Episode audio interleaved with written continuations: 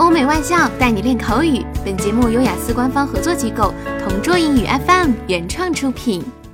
Describe a time you were very busy.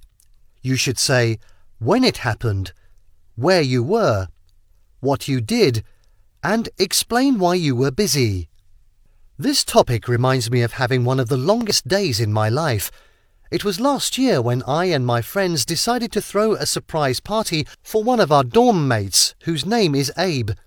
It had been a month since I saw Abe very busy and barely having time to rest and eat well. I bet she didn't even know that her birthday was coming up.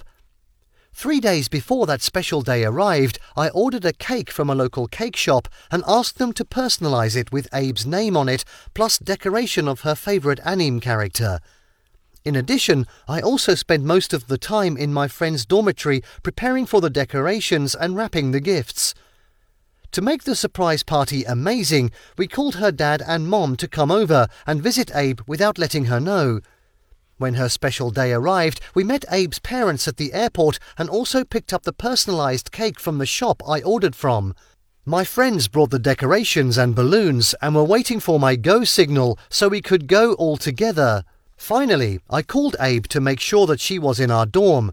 It was lunchtime when I, my friends, and Abe's parents surprisingly made noise and sang for Abe at our dormitory. She was so shocked and speechless, then hugged her parents so tight.